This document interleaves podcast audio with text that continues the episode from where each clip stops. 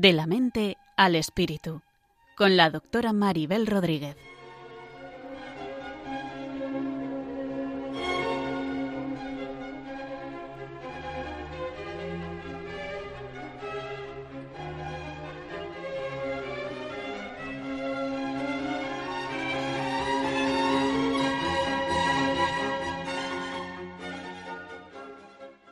Saludos a todos y bienvenidos a un nuevo programa de la mente al espíritu, un programa que pretende tender puentes desde la psicología y la psiquiatría hacia la espiritualidad y a la religión para ayudarnos a tener una visión del ser humano más completa, más profunda, más global y quizás para ayudarnos a reflexionar sobre nuestras vidas y tener una vida mejor. En el programa de hoy vamos a hablar acerca de cómo ir procesando la supuesta nueva normalidad. Y digo supuesta porque no sé si hay algo normal en lo que está pasando y no sé por qué se llama nueva normalidad a la nueva fase que nos espera. En todo caso, quizás sea una nueva anormalidad y sobre todo espero que sea más positiva, más leve, menos dañina que la situación tan dura que hemos atravesado en los últimos meses. Lo importante me parece que es que la situación está mejorando, hay menos enfermos y muertos y ya por fin podemos irnos encontrando unos con otros y también ir viendo que todos tenemos responsabilidad en que la situación progrese. Todos podemos protegernos, proteger, todos podemos cuidarnos, especialmente teniendo en cuenta las medidas de seguridad para evitar la propagación nuevamente del virus que puede costar muchas vidas, así que os animo a protegeros, a protegernos y a permitir que esta situación avance con la solidaridad y, el apoyo de todos.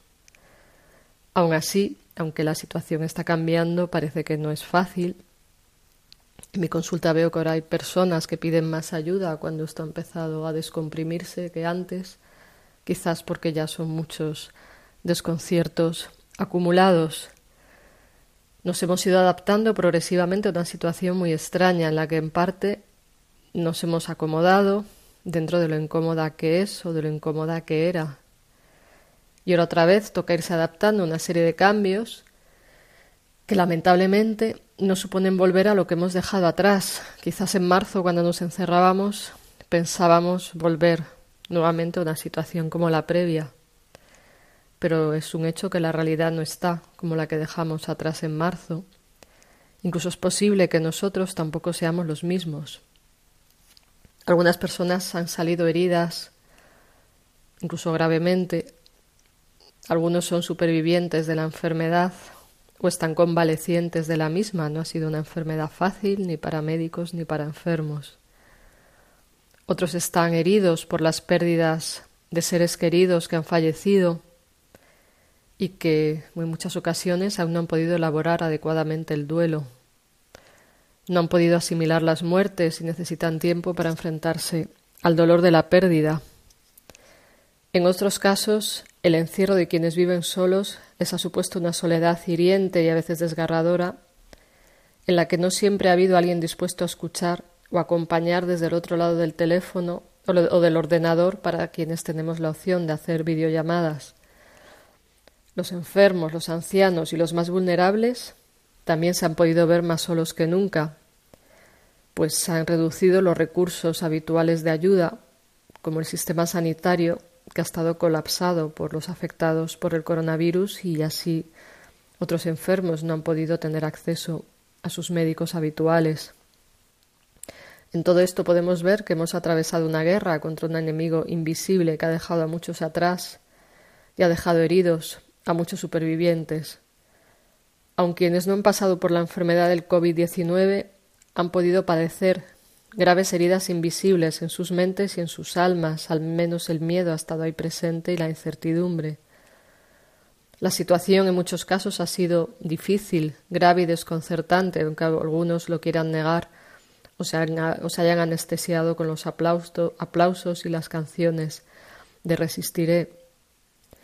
Y todo esto es algo que es preciso expresar para dar permiso a asimilar y expresar el dolor que se ha ido atravesando cuando el dolor no se vive conscientemente, cuando no se expresa, cuando no se acepta, se puede convertir en cosas peores como ansiedad, depresión, fobias, etc. Así que el hablar del dolor también es un mecanismo para ayudar a, a procesarlo, a entenderlo, a liberarlo y a desahogarnos de todo lo que haya pasado a cada uno.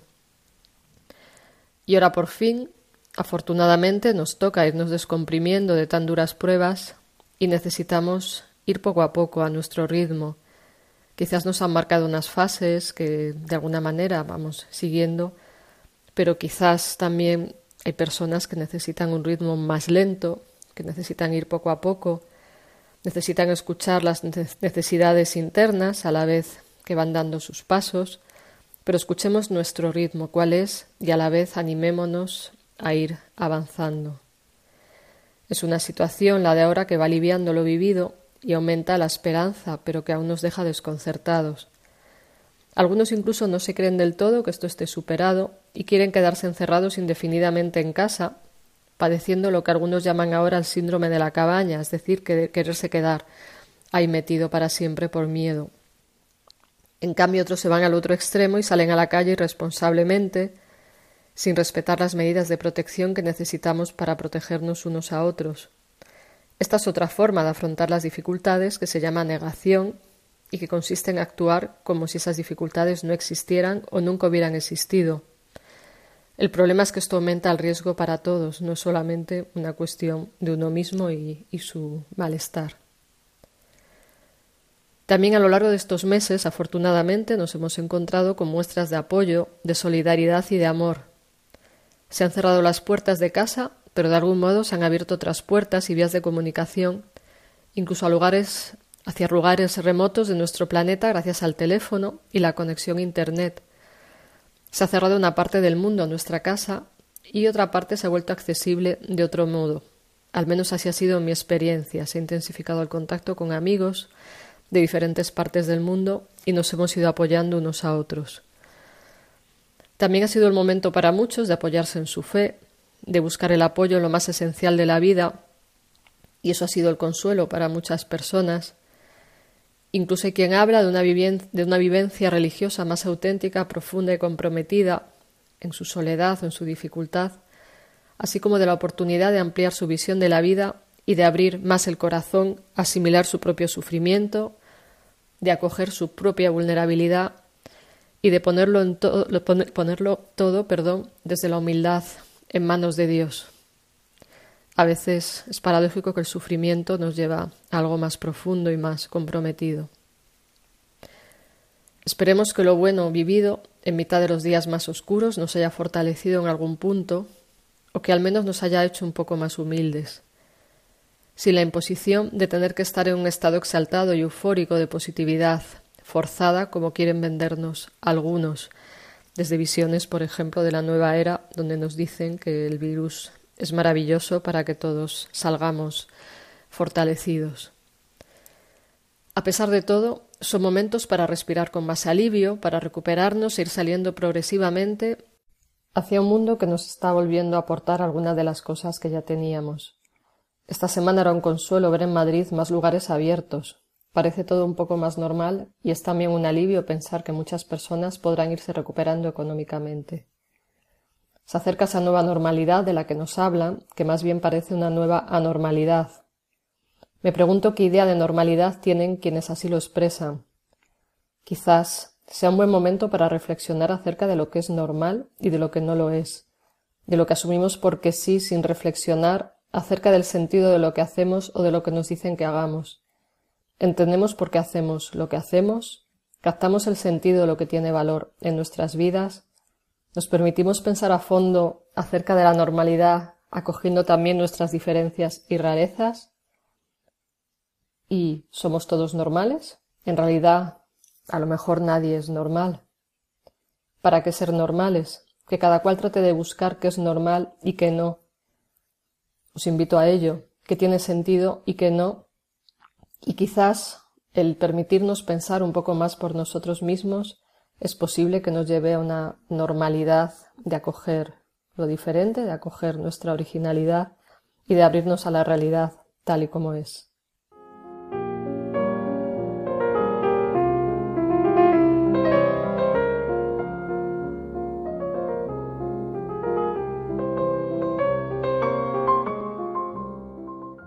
Aquí seguimos en De la Mente al Espíritu, al habla Maribel Rodríguez, psiquiatra, y tenemos hoy a una invitada que ya ha estado anteriormente, Inés Serrano, que es psicóloga y profesora de la Universidad San Pablo CEU. Bienvenida Inés y muchas gracias por estar nuevamente con, nosotros.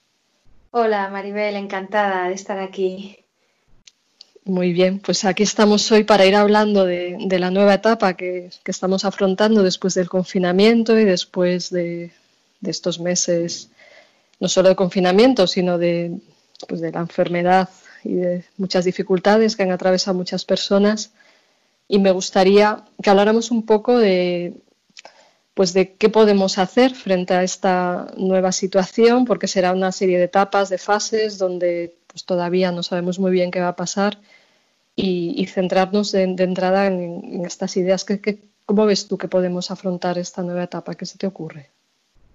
Bueno, estamos yo creo todos muy, em, muy impresionados con lo que ha ocurrido con el confinamiento, estar tantas semanas en casa, ¿no? Y ahora este inicio de, libertad recuperada, eh, tengo la sensación de que genera muchas veces cierto desconcierto, ¿no? Eh, nos preguntamos muchas veces, pero ¿se puede hacer no sé qué? ¿Se puede hacer no sé cuánto? ¿En qué fase podemos eh, bueno, entonces ahí empezamos a ver eh, como dos tipos de personas, ¿no? Personas como con una tendencia a, afrontar esto eh, como una, aquí no ha pasado nada, ¿no? Sí, los que están ahí en negación, ¿no? Eso es, y entonces volvemos a, la vida que siempre hemos conocido y personas que se sienten muy incómodas por pensar que, que pueden estar contagiándose a sí mismas o contagiando a otros y entonces no quieren empezar a dar esos pasos de, normalidad a pesar de que empieza a ser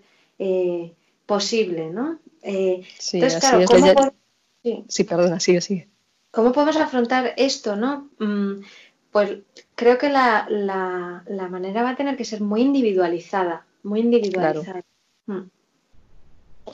claro, además en lo del lo del miedo este a, salir se habla hasta del síndrome de la cabaña, el que se ha querido quedar ahí encerrado y, se quiere quedar en la cabaña, en el cubículo, como con una fobia, ¿no? A, no creerse que esto está controlado. Sí, sí, sí. Y es real, ¿eh? eh conozco eh, testimonios, eh, vamos, mm, cercanos de personas que están en, fases más avanzadas de lo que estamos en Madrid y que, que, lo están pasando mal porque a pesar de poder hacer ya más, más cosas, más ocio, no se sienten a gusto haciéndolo, ¿no? Esto puede que personas que nos están escuchando también les ocurra, ¿no? Eh, claro, porque llevamos mucho tiempo con mucha prevención y seguramente pues ya es difícil saber realmente si a veces uno lo está haciendo bien o mal, ¿no? Y esas personas que tú dices, pues entiendo que, que tienen algún miedo, alguna inseguridad. Claro, claro, sí, sí, eso es la realidad es que tenemos algunos datos que parece que confluyen por parte de las autoridades sanitarias de, todo tipo de países ¿no? y, ya empieza a haber experiencia para detectar qué es lo que funciona. ¿no? Entonces, pues bueno, por poner un poco la base, ¿no? Eh, si mantenemos distancia, si nos ponemos mascarilla, si nos lavamos mucho las manos y cuando no tenemos un grifo cerca usamos los geles hidroalcohólicos, parece que vamos a, estar protegidos, ¿no? Y más protegidos, por ejemplo, si nos juntamos con gente en espacios abiertos que en espacios cerrados. Bueno, pues eso nos puede ayudar a poner esa base y, a partir de ahí, si estamos haciendo eso, no, eh, no tener miedo, ¿no? Claro, y centrarnos en lo que sí estamos controlando. Yo creo que también nos han vuelto un poco locos hasta que se han definido las pautas de prevención, porque cada día nos decían una cosa, pero creo que ahora ya las pautas están siendo más claras y que si las cumplimos es difícil que una persona se pueda contagiar. Sí. Y a mí me gustaría que, las personas que, bueno, que tienen cierto, eh, cierto sufrimiento con, todo esto pudieran poner la mirada en, en aprender de la experiencia, ¿no? Si ya llevamos un mes empezando el desconfinamiento y siguen bajando la incidencia de casos nuevos y siguen bajando el número de fallecidos, parece que este es el camino, ¿no? Claro. como el, aprender de nuestra propia experiencia. Hmm. Sí, es muy importante eso que dices, ¿no? El, el ir aprendiendo de la experiencia y de ver los datos y de ir poquito a poco eh, atreviéndonos a dar más pasos, pero sin dejar de tener prudencia y ver que el miedo normal es un aliado que nos puede proteger, pero que el miedo excesivo, que es ya el, obsesionarse, pensar que nada es suficiente, pues en realidad te bloquea y acaba siendo tu enemigo. Así es. ¿Y tú qué, qué crees que pueden hacer estas personas? ¿Tendrías alguna idea de, de en estas etapas que puede ayudar? Por ejemplo, a los que tienen miedo. Sí, yo creo que nos han eh, inoculado mucho, mucha incertidumbre, entonces creo que es normal que los miedos aparezcan eh, y también creo que no nos han inoculado tanto, pero es muy real eh, que tenemos recursos disponibles muy a mano cada uno, ¿no? entonces, bueno, ante el miedo, ¿qué podemos hacer? Hablábamos de aprender de la experiencia pero a veces uno dice, ¿eso cómo lo hago? ¿Cómo, puedo conseguir aprender de la experiencia? ¿no? Pues, pues tenemos esa capacidad dentro, ¿no? Tenemos la capacidad de observar eh, pequeñas cosas que a uno le ayudan. Claro, y aquí no hay soluciones universales. Es decir, a uno le puede ayudar, oye, para normalizar el desconfinamiento, empezar a hacer planes con amigos, ¿vale? Y otro a lo mejor dice, pues es que yo he descubierto que a mí me va muy bien tener tiempos de soledad porque me, reequilibra un montón eh, y entonces mantener eso, ¿no? Uno tiene que observarse eh, qué es lo que le está funcionando, ¿no? Para claro, y qué necesita más. O sea, yo creo que también cada persona al haber estado encerrada ha echado de menos cosas distintas, que igual eso es lo que ha de ir viendo poco a poco cómo retomar, ¿no? Cada uno tenemos unas necesidades aquí, ¿no? En esta situación.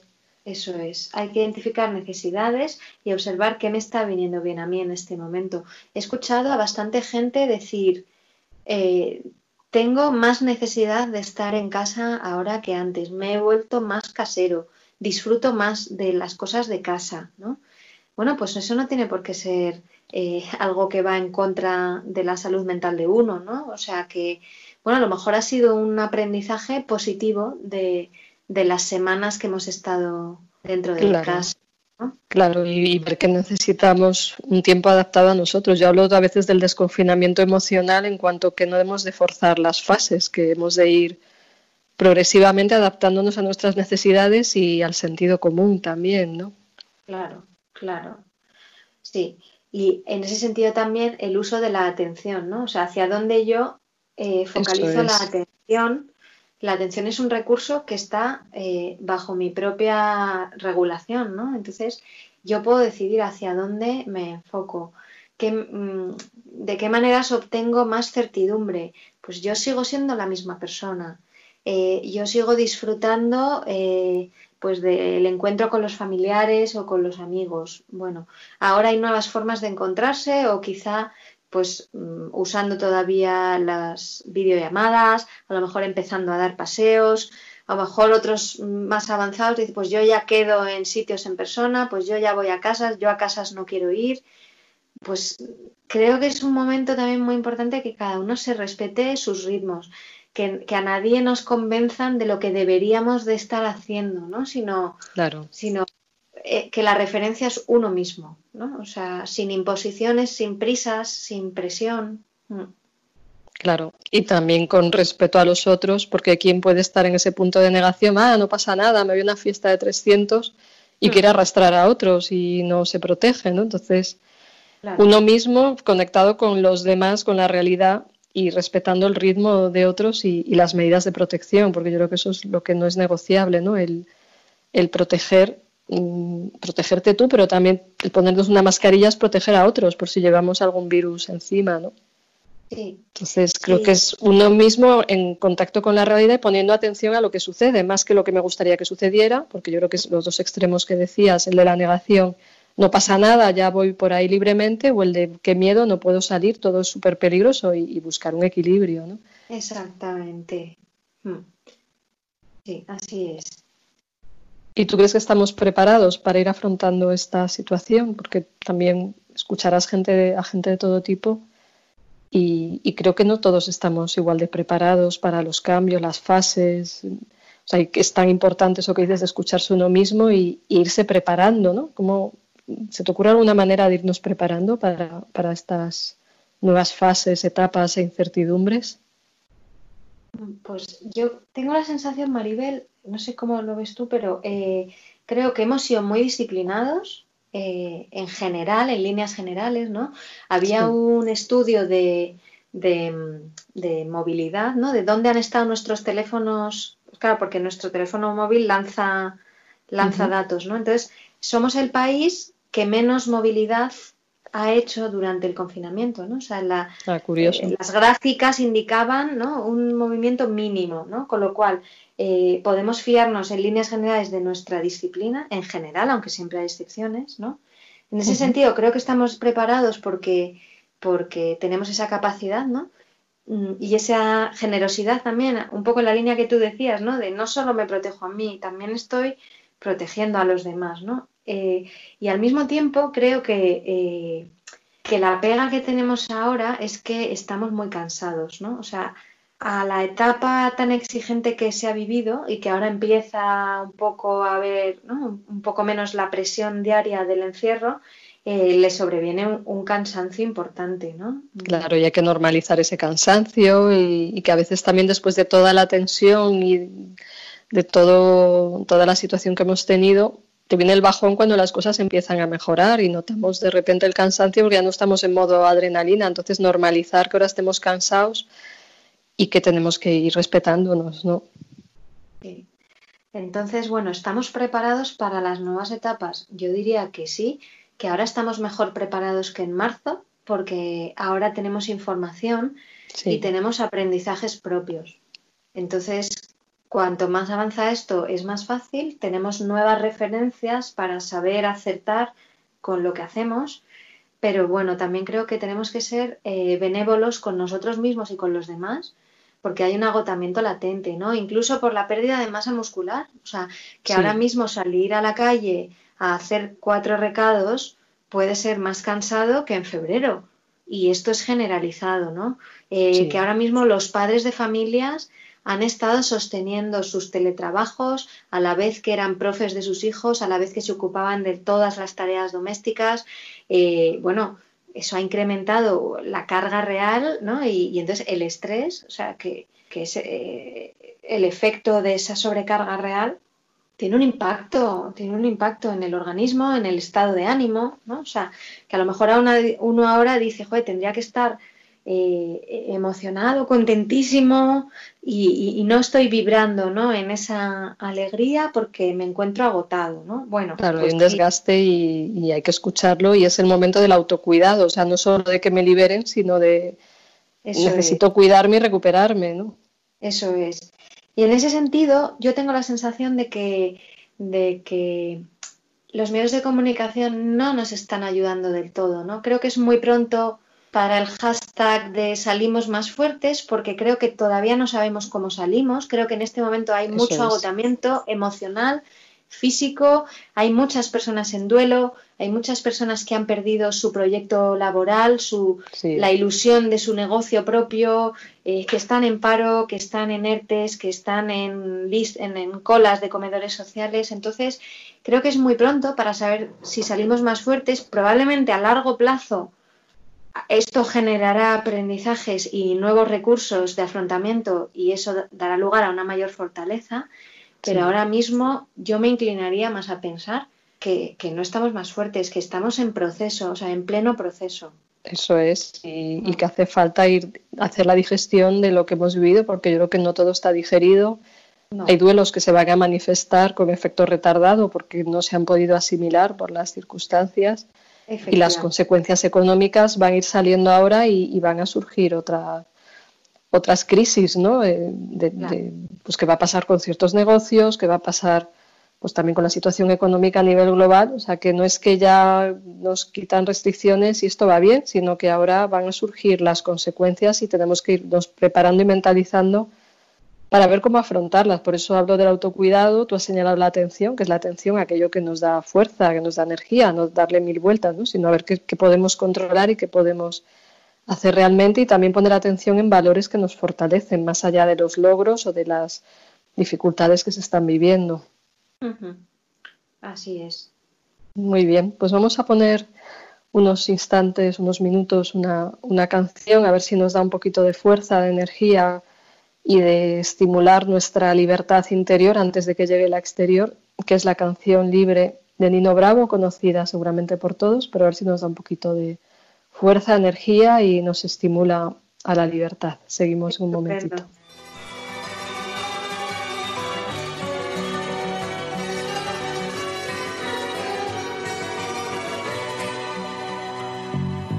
Tiene casi 20 años y ya está cansado de soñar. Pero tras la frontera está su hogar, su mundo y su ciudad. Piensa que la alambrada solo es un trozo de metal, algo que nunca puede detener sus ansias de volar.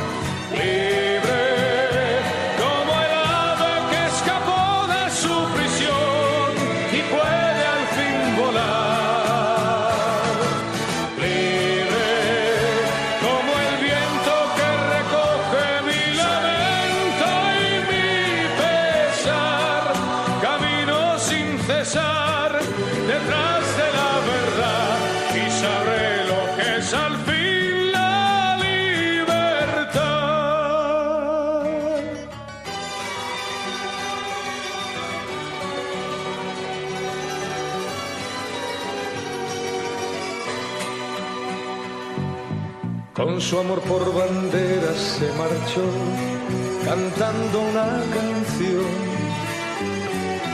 Marchaba tan feliz que no escuchó la voz que le llamó. Y tendido en el suelo se quedó, sonriendo y sin hablar. Sobre su pecho flores carmesí brotaban sin cesar.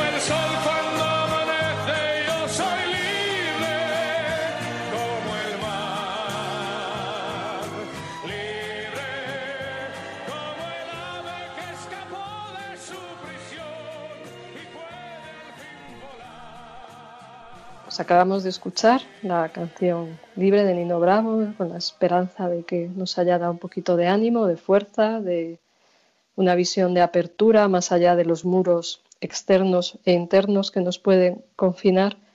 Y me gustaría retomar un poco, Inés, eh, estamos con Inés Serrano, que es psicóloga, nos acompaña en el programa de hoy. Me gustaría retomar un poco esa eso que hablábamos de salimos más fuertes, que casi a veces parece como una presión, bueno, a veces no, cuando salió en el periódico era como salimos más fuerte o más fuertes o a ver qué pintamos aquí, parecía casi una sugestión colectiva para un poco anestesiarnos de tanto dolor. ¿Tú cómo, cómo lo ves?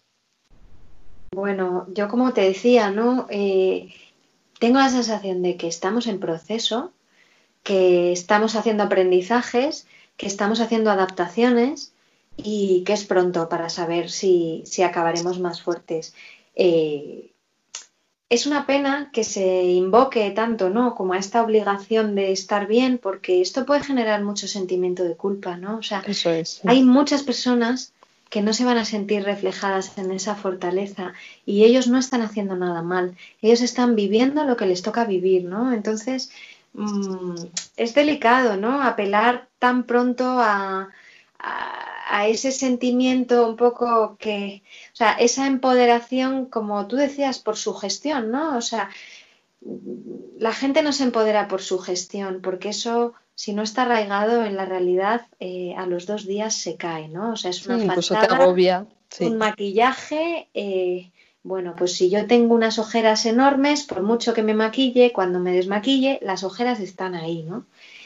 Entonces, eh, yo creo que más bien tenemos que inclinarnos por permitir el espacio suficiente para la vulnerabilidad, ¿no? Eh, Exacto. Y cuando uno conecta con su vulnerabilidad, uno está poniendo los pies en la realidad. Ya, de ahí ya va haciendo camino, de acuerdo a su necesidad real, a sus recursos reales, a los que le proveen las eh, personas que le sirven de apoyo, y uno va dando pasos, y va dando pasos reales, que es lo que nos hace falta. Yo creo que necesitamos menos marketing y más realidad, porque lo que ha pasado ha sido, ha sido muy grave para muchas personas. No sé cómo lo ves tú, Maribel.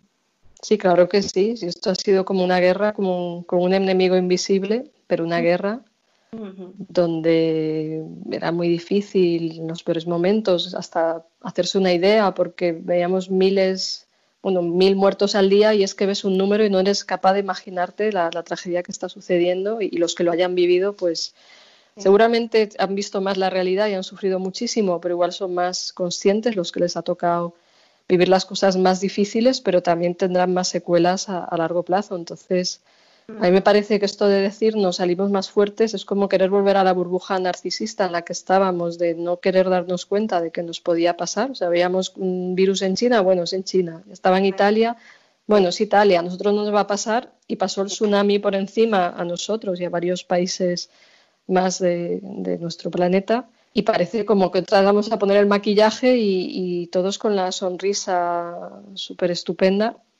y que, a ver, que, evidentemente se puede aprender del sufrimiento y hemos hablado en un programa anterior sobre el sentido del sufrimiento y podemos crecer, pero es un proceso, igual que lo que tú hablabas un día del perdón, pues todo esto es un proceso, no es que doy un botón y ya me fortalezco porque he pasado por una situación complicada y es un proceso que puede requerir acompañamiento y es más, debería tener acompañamiento, solidaridad, centrarnos en qué podemos también aportar a otros, tejer redes, buscar formas de, de, realmente irnos fortaleciendo y cuando pase el proceso entonces habrá personas que digan, pues sí, al final estoy más fuerte porque he sacado algo positivo, pero no se puede obligar o no se puede imponer un ritmo. ¿no?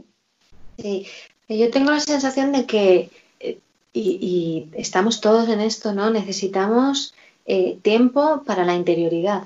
O sea, para, para poder contarnos a nosotros mismos eh, qué me ha pasado ante estas cosas, qué, me ha pasado cuando he escuchado personas que lo estaban pasando mal, eh, cómo he actuado, qué me ha servido, qué no me ha servido, qué he echado de menos. Mm, o sea, pero pero esto, claro, son preguntas que uno se hace y hace falta también como quedarse ahí un poco habitando las respuestas que van llegando, ¿no? O sea, las de cada uno, porque ahí yo creo que no hay respuestas universales, ¿no? Cada uno tiene que hacer esa búsqueda, ¿no? Eh, lo más profundo eh, de sus propias respuestas, ¿no?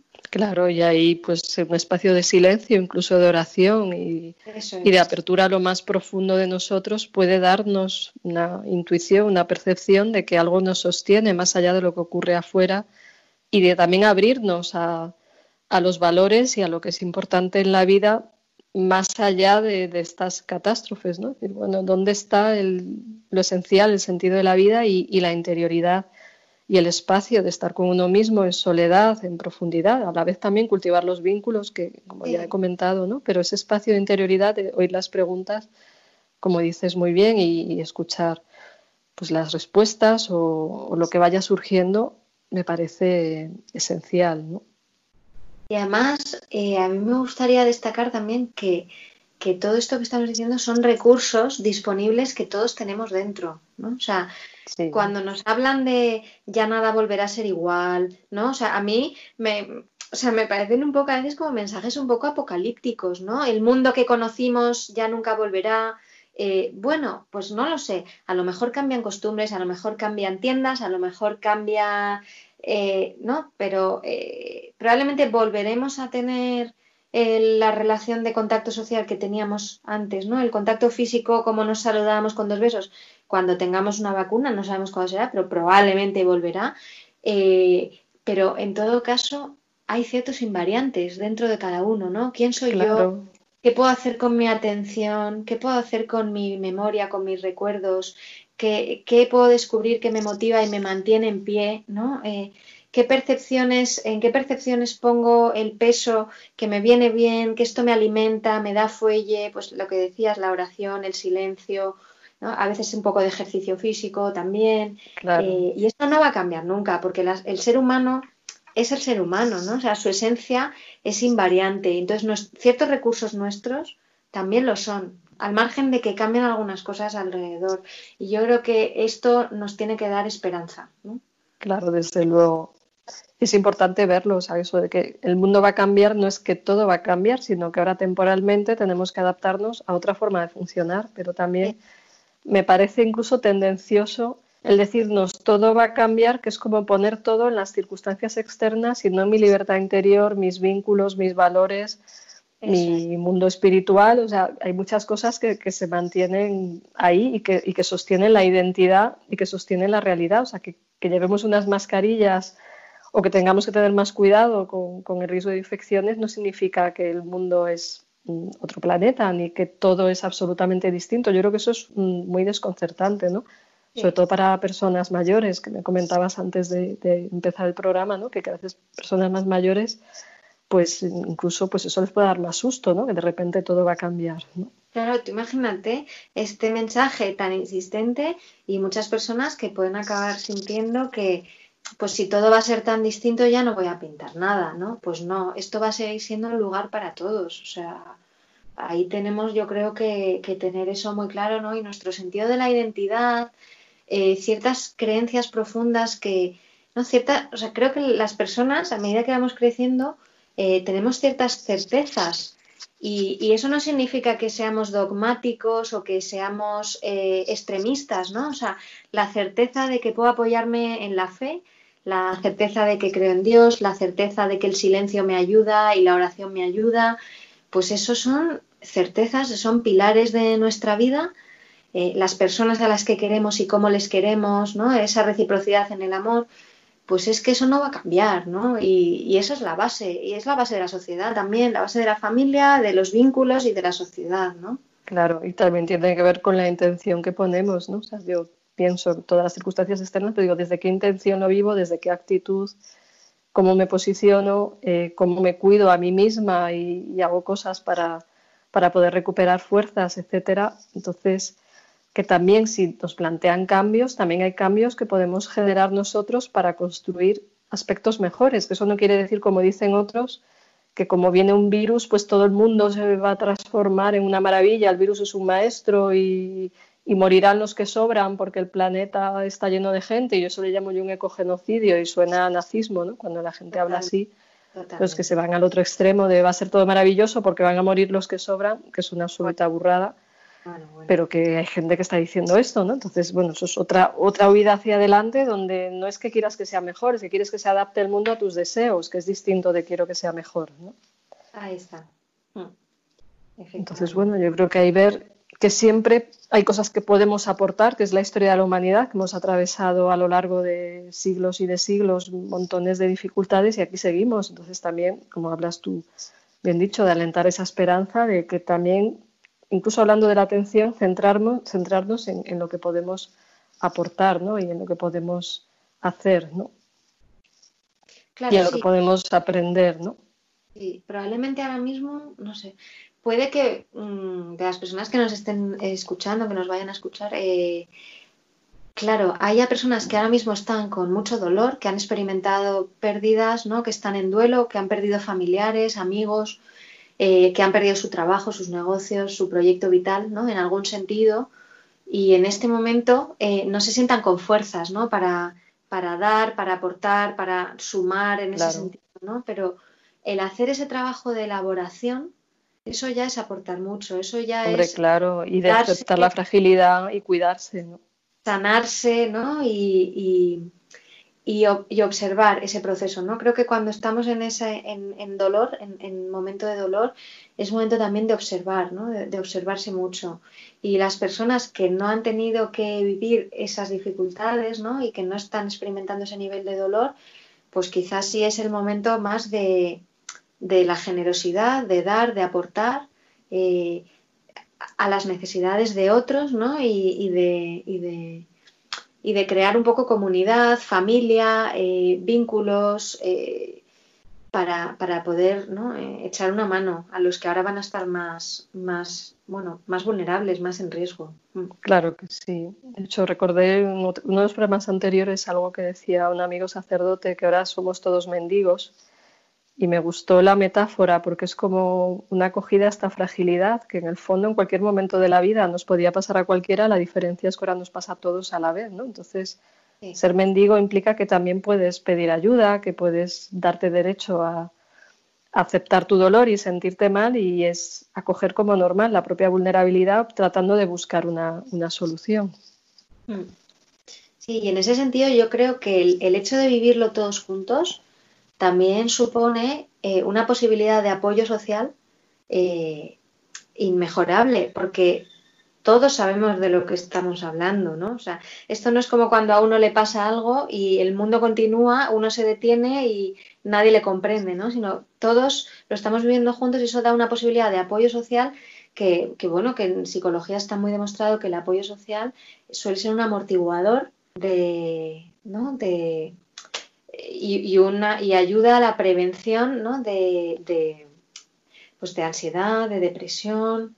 O sea, que, puede, ayudarnos a prevenir eh, pues, deterioro posterior, ¿no? Claro que sí, incluso vivir dificultades juntos nos une.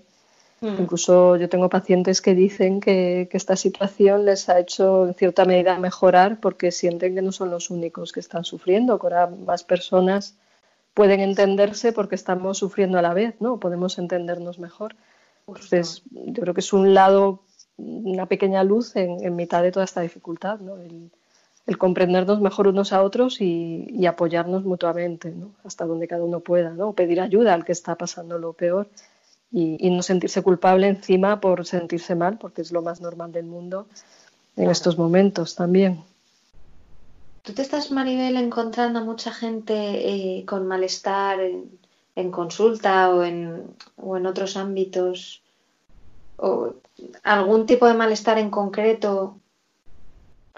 Eh, bueno, sí, sobre todo bueno, personas que, estaban mal y, el confinamiento les ha hecho encontrarse peor y, y aún peor los que han atravesado la, enfermedad por el virus, ¿no? O sea, que eso ha agravado los factores de estrés y les ha hecho empeorar, o personas que, que ya no estaban en tratamiento, que han vuelto porque esto les ha desbordado. En el otro extremo, los que han mejorado porque se han puesto las pilas y les ha hecho reaccionar para, para bien. Pero lo más difícil que yo me he encontrado estos momentos es escuchar a compañeros que han estado en primera fila pasándolo mal. O sea, que creo que para eso tenía menos preparación para saber toda esta avalancha de, circunstancias complicadas donde pues eso, compañeros médicos y, personas que están en el mundo sanitario, pues de persona, otros, otro personal sanitario, pues que necesitaban contarle a alguien lo que estaba pasando y también ha habido clínicas especializadas en atención a personal sanitario que, que, han recibido más peticiones de ayuda. Entonces, desde personas que ya trataba que, que lo han pasado peor, por la crisis, por el tema económico, por el virus, por el confinamiento, ¿sabes? si me he encontrado que esto ha aumentado los factores de estrés y que curiosamente hay gente que le ha hecho como, como reaccionar, espabilar, moverse, eh, activarse, bueno, pues que vemos de todo ¿no? en las reacciones humanas y, mm. eso también es curioso. Así que bueno, vamos a, a pasar a la siguiente sección del programa, pues el tiempo avanza. Y vamos a hacer una pequeña pausa y seguimos con, con la siguiente sección, que es la de las preguntas del público.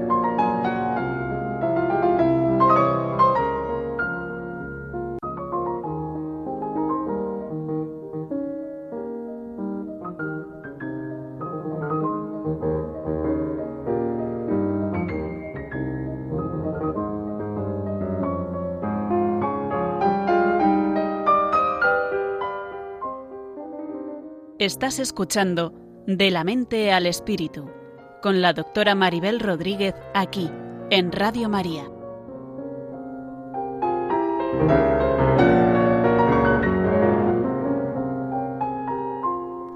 Aquí seguimos en De la mente al espíritu. Al habla Maribel Rodríguez, psiquiatra, y nos acompaña hoy Inés Serrano, psicóloga y profesora de la Universidad San Pablo CEU.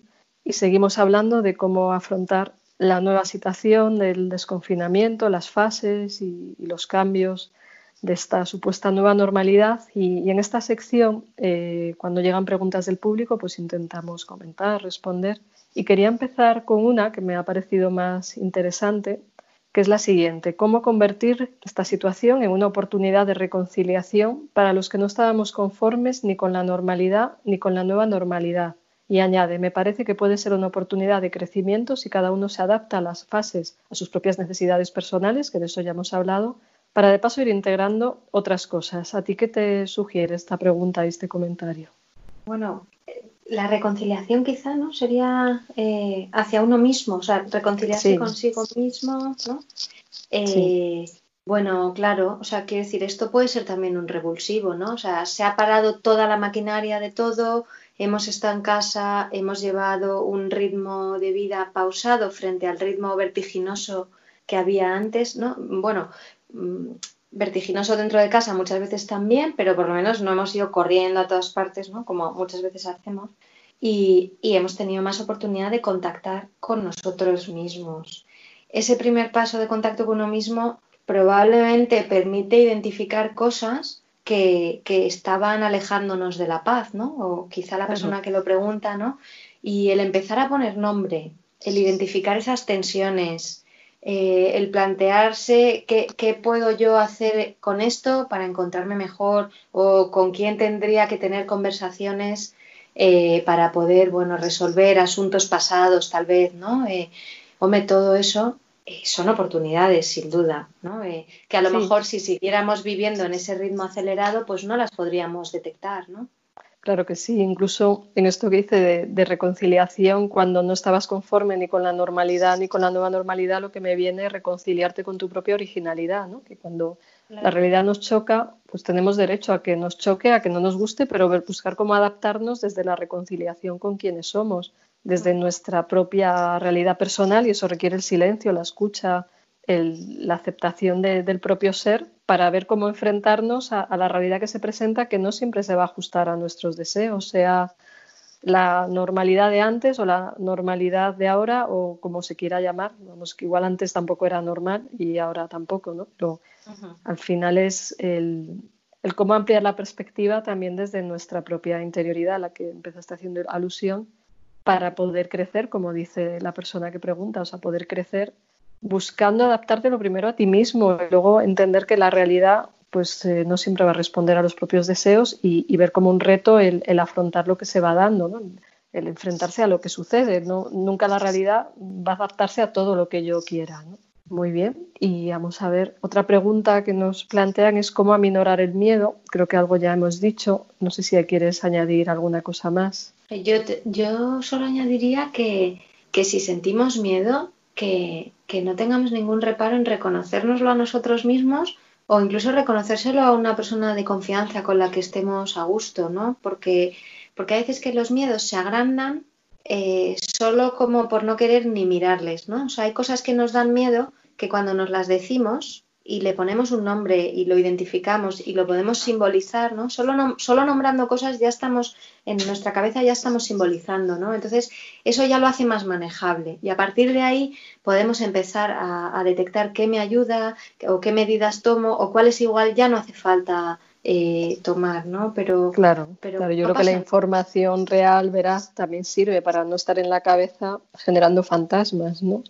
pero que no pasa nada. O sea que, bueno, pues tengo miedo, pero, pero a lo mejor en vez de hacer como si nada y hacerme el superhéroe y el supervaliente, pues me lo reconozco, me lo digo a mí mismo y, ¿no? Igual que por la noche a veces todo da más miedo que de día, ¿no? Pues yo creo que nombrando, identificando las cosas, muchas veces lo hacemos más manejable. Sí, claro que sí, ponerle un nombre al miedo y, hablar con él, no dejar que sea un fantasma que va engordando y vamos alimentando por no mirarlo de frente, ¿no? Eso es, eso es. Entonces, igual ser un investigador del propio miedo, a veces decir, bueno, la raíz del miedo qué es, cuál es, eh, qué lo sostiene, qué parte es realista, qué parte me estoy montando una película. Justo. Y ver que también tiene valores positivos el miedo, que es como el de protegernos, pero pasado ese punto uno entra en, miedos irracionales que bloquean. Entonces, por eso mirar el miedo de frente, enfrentarnos a él con, realismo, me parece.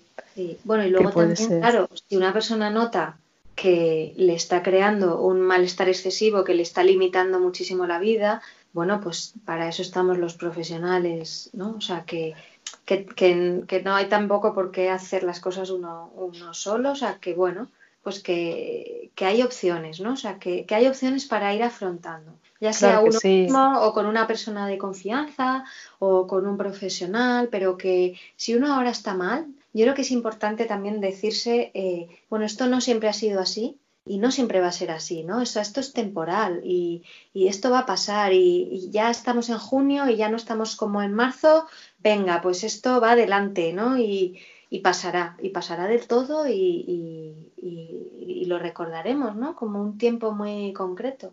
Sí, esperemos que, sí y, depende también de, lo que vayamos haciendo y esperemos que, poco a poco va habiendo mejores noticias, pues que todo esto va avanzando. ¿no?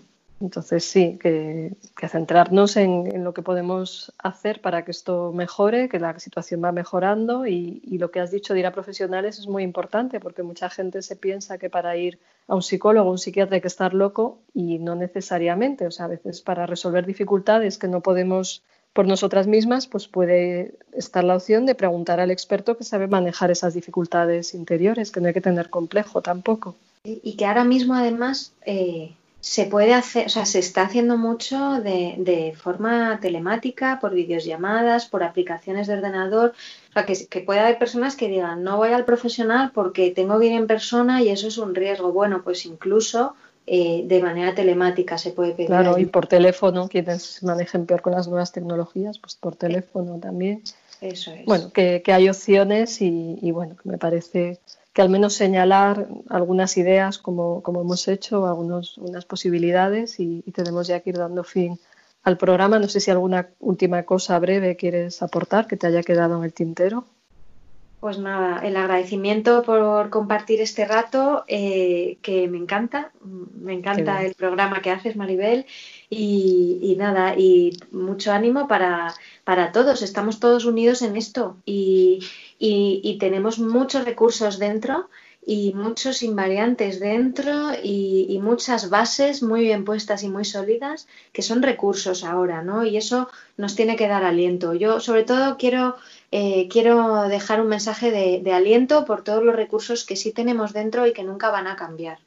Eso es, y que los podemos descubrir, aprovechar, hacer crecer, cultivar. hay muchas formas, me parece muy importante lo que dices y, muchas gracias por participar nuevamente, porque también ya formas parte del programa, que ya, ya has participado con esta tres veces. Así que, que los programas también son gracias a los que colaboráis en él y, y es poner una pequeña lucecita en lo que sea posible. Así que muchísimas gracias nuevamente y, ya pues vamos cerrando. Recuerdo el, el, email del programa por si alguien quiere enviar algún comentario, alguna pregunta, alguna sugerencia, que es de la mente al espíritu arroba radiomaria.es y, y bueno, ya nos despedimos del todo. Ha colaborado hoy Inés Serrano, psicóloga y profesora de la Universidad San Pablo CEU y, seguimos en dos semanas nuevamente el, el viernes a las 8.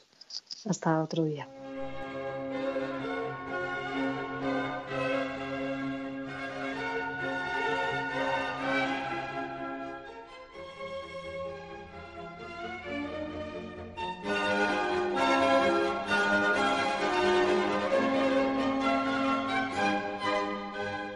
De la mente al espíritu, con la doctora Maribel Rodríguez.